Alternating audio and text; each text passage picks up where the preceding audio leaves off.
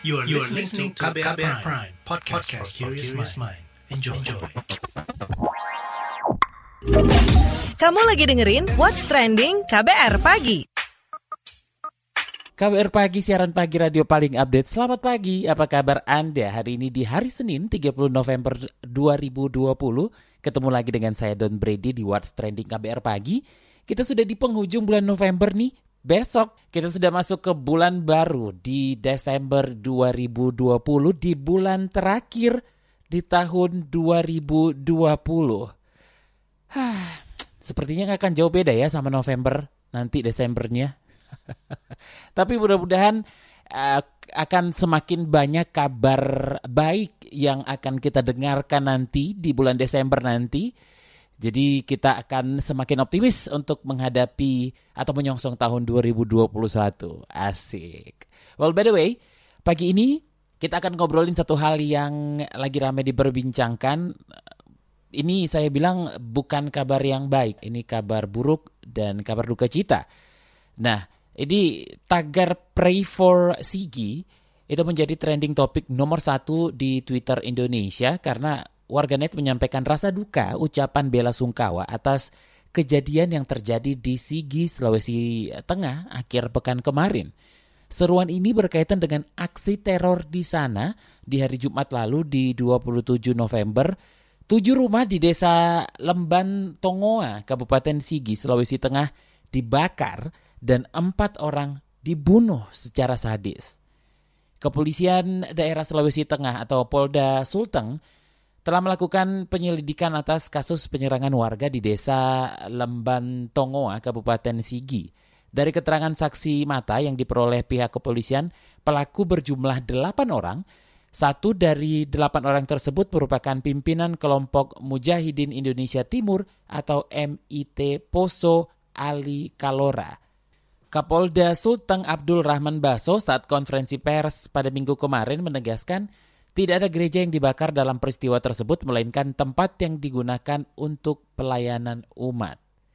Sementara itu, Menteri Koordinator Bidang Politik, Hukum, dan Keamanan Mahfud MD mengatakan pemerintah mengutuk keras para pelaku dan mengatakan duka yang mendalam pada korban dan keluarganya. Mahfud menegaskan bahwa pemburuan dan pengejaran akan dilakukan secara maksimal oleh Satgas di lapangan.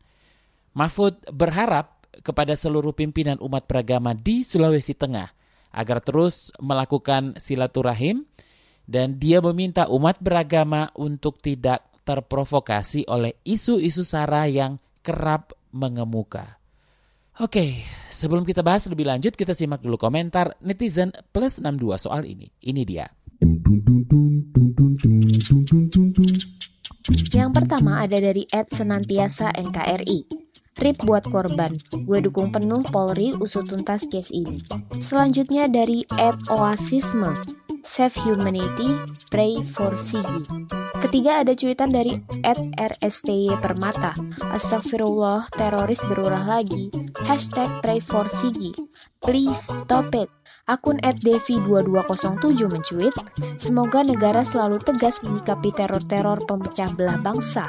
Beralih ke akun @_antares, semoga segera dituntaskan. Ada cuitan dari @nengari12, semoga bisa tumpas ke akar-akarnya. Kemudian pemilik akun @gaus_xiao mencuit, pemerintah dan aparat hukum saatnya menggelar operasi besar-besaran terhadap pelaku teror di Sigi, menangkap mereka hidup atau mati. Pemburuan terhadap kelompok teroris nggak boleh berhenti dan jadikan ini operasi khusus sampai tuntas. Rakyat dan masyarakat berhak untuk hidup aman dan nyaman di NKRI. Lanjut ke cuitan akun @okto_johan, negara tidak akan tinggal diam tetapi akan selalu hadir untuk membela harkat dan martabat rakyatnya. Kemudian akun MRS Rachel LN mengatakan, suarakan kemanusiaan tanpa membedakan ras dan agamanya. Terakhir ada cuitan dari akun Doodles RPENT, Indonesia harus tetap aman, tentram, dan damai. What's Trending KBR Pagi. Masih di What's Trending KBR Pagi, kita lanjutkan ngobrol soal menguatnya seruan tagar PrayForSigi pasca aksi teror.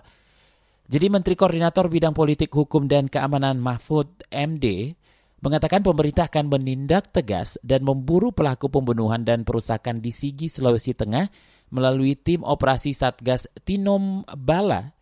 Kita simak pernyataan Menteri Koordinator Bidang Politik, Hukum, dan Keamanan Mahfud MD melalui kanal YouTube Kemenko Polhukam RI minggu kemarin. Pemerintah akan melakukan tindakan tegas dan memburu melalui tim atau Satgas Operasi Tinombala para pelaku kekejian dan kebengisan terhadap satu keluarga yang menyebabkan terbunuhnya 4 orang di Sigi. Tentu pemerintah mengutuk keras kepada pelakunya dan menyatakan duka yang mendalam kepada korban dan keluarganya. Pemerintah juga sudah melakukan langkah-langkah untuk melakukan pengejaran.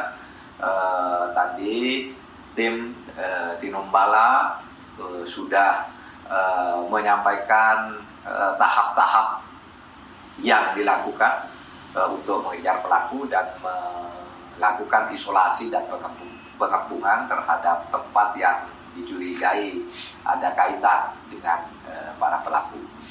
Memang pelakunya adalah Mujahidin Indonesia Timur. Kelompok Mujahidin Indonesia Timur ini adalah sisa-sisa kelompok Santoso yang sekarang masih tersisa beberapa orang lagi, dan operasi Tinombala atau Satgas Tinombala sedang mengejarnya sekarang. Diharapkan oleh pemerintah kepada seluruh pimpinan umat beragama di Sulawesi Tengah terutama terus melakukan silaturahim untuk tidak terprovokasi oleh isu-isu sara. Karena sebenarnya yang terjadi itu bukan di sebuah gereja, tetapi memang di sebuah tempat yang selama ini secara tidak rutin menjadi tempat pelayanan umat. Tetapi pelakunya memang MIT, ya, Mujahidin Indonesia Timur. Nah, sementara itu Komisi Nasional Hak Asasi Manusia atau Komnas HAM Sulawesi Tengah mendesak kepolisian serius menangani peristiwa pembunuhan sadis di Kabupaten Sigi Jumat lalu. Ketua Komnas HAM Sulteng Dedi Askari mengatakan peristiwa di Sigi itu merupakan salah satu bentuk pelanggaran HAM yang serius. Ia mengutuk keras aksi tersebut. Kita simak penuturannya kepada KBR berikut ini. Peristiwa tersebut harus benar-benar diseriusi karena telah mencabik-cabik hati nurani umat manusia, ya. Saya kira untuk alasan apapun, peristiwa tersebut sungguh merupakan satu pelanggaran hak asasi manusia yang serius. Tidak ada alasan untuk tidak menseriusi itu. Nah, Lembaga Perlindungan Saksi dan Korban LPSK pun menyiapkan tim perlindungan ke Desa Lemban Tongoa, Sigi, Sulawesi Tengah. Menurut Wakil Ketua LPSK Ahmadi, ada layanan yang diberikan sesaat setelah terjadinya tindak pidana terorisme seperti bantuan medis, ya. Tim juga perlu mendalami saksi atau korban guna kepentingan perlindungan dalam proses peradilan. Nanti kita akan ngobrol dengan Wakil Ketua Badan Pengurus Setara Bonar Tigor Naipospos. Jangan kemana-mana, tetap di What's Trending KBR Pagi. Commercial break. Psikolog klinis Kiselatani Pratiwi membagi tips caranya berdamai dengan trauma masa kecil. Ayah atau ibu saya mengata-ngatai saya dengan kalimat tertentu, misalnya kamu bodoh, misalnya katakan gitu ya, itu terngiang terus sama saya. Itu dampak emosinya apa ke saya, gitu ya. Jadi pemicunya apa, dampak emosinya apa, lalu sensasi badannya seperti apa, kemudian pemikiran apa yang muncul. Oh iya, memang saya bodoh, saya nggak bisa ngapa-ngapain. Terus emosinya saya jadi merasa sangat sedih, sangat menyalahkan diri, kayak gitu ya, segala macam. Nah, itu dikenali dulu aspek-aspek ini. Kalau misalnya sudah dikenali, bisa dikeluarkan. Simak obrolan selengkapnya dalam podcast Disko Diskusi Psikologi dalam episode Berdamai dengan Trauma Masa Kecil di kbrprime.id dan platform mendengar podcast lainnya.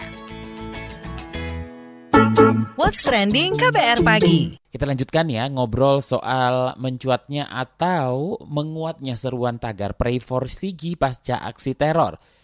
Jadi LSM Setara meminta Polri mengubah strategi pengamanan di Sulawesi Tengah pasca teror yang terjadi di Kabupaten Sigi Jumat lalu.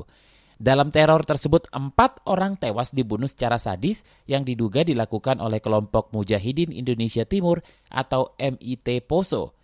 Wakil Ketua Badan Pengurus Setara Bonar Tigor Naipospos menilai pengamanan Polri selama ini melalui Satgas Operasi Tinombala kurang efektif menumpas sel-sel teroris di Sulteng. Ia meminta Polri menggunakan pendekatan berbeda dalam menumpas kelompok tersebut. Saya sudah bersama Wakil Ketua Badan Pengurus Setara Bonar Tigor Naipospos. Bang Bonar, bagaimana Setara memandang peristiwa di Sigi nih, Bang? Iya, masih terlalu dini ya untuk berspekulasi ya. Tapi yang jelas bahwa kelompok MIT ini memang selalu bergerak mobile ya untuk menghindari pengejaran dan sekaligus untuk menghilangkan jejak ya. Dan terkadang memang mereka turun ke perkampungan untuk mencari logistik. Nah, selain juga kemudian meneror masyarakat di sana supaya tidak memberitahu keberadaan mereka. Jadi itu sebenarnya normal, rutin yang mereka lakukan. Jadi biasanya setelah berapa bulan mereka berada di atas gunung, kemudian mereka ketika masa logistik turun berkurang, mereka turun ke perkampungan. Mengapa aksi ini sampai terjadi? Apa yang disasar? Semakin besar teror yang mereka lakukan, mereka berharap bahwa itu akan membuat warga semakin takut pada mereka dan kemudian secara karena ketakutan itu akan secara psikologis kemudian akan tidak berani pada mereka dan kemudian akan menuruti apa saja yang kemauan mereka, termasuk juga mungkin mendukung mereka. Nah, rekomendasi penuntasan aksi semacam ini di sana seperti apa? Tidak mudah mengatasi kelompok kecil yang mobile dan bergerilya ya, apalagi kemudian mendapat dukungan dari luar, dari pihak eksternal, termasuk juga dukungan meskipun kecil dari beberapa warga lokal gitu. Untuk mengatasi ini memang jalan satu-satunya adalah mengingatkan kita ketika operasi penumpasan DI/TII pada akhir tahun 50-an dan awal tahun 60-an dengan menggunakan operasi pagar betis, di mana memang warga itu dikerahkan gitu loh dan dilindungi. Ya, warga diberi pemahaman supaya warga kemudian memang menjadi benteng bagi melawan kelompok-kelompok teror tadi gitu. Nah, ini yang strategi ini kelihatannya masih belum maksimal didaya gunakan oleh Satgas Tinombala.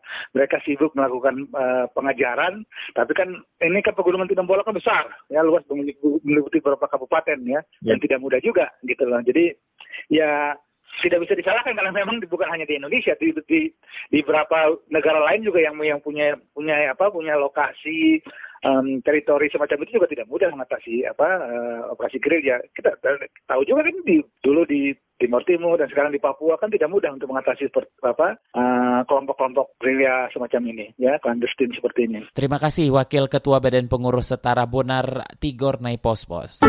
What's trending KBR Pagi. Demikian KBR Pagi hari ini. Jika Anda tertinggal siaran ini, Anda kembali bisa menyimaknya di podcast What's Trending yang ada di kbrprime.id atau di Spotify dan di aplikasi mendengarkan podcast lainnya.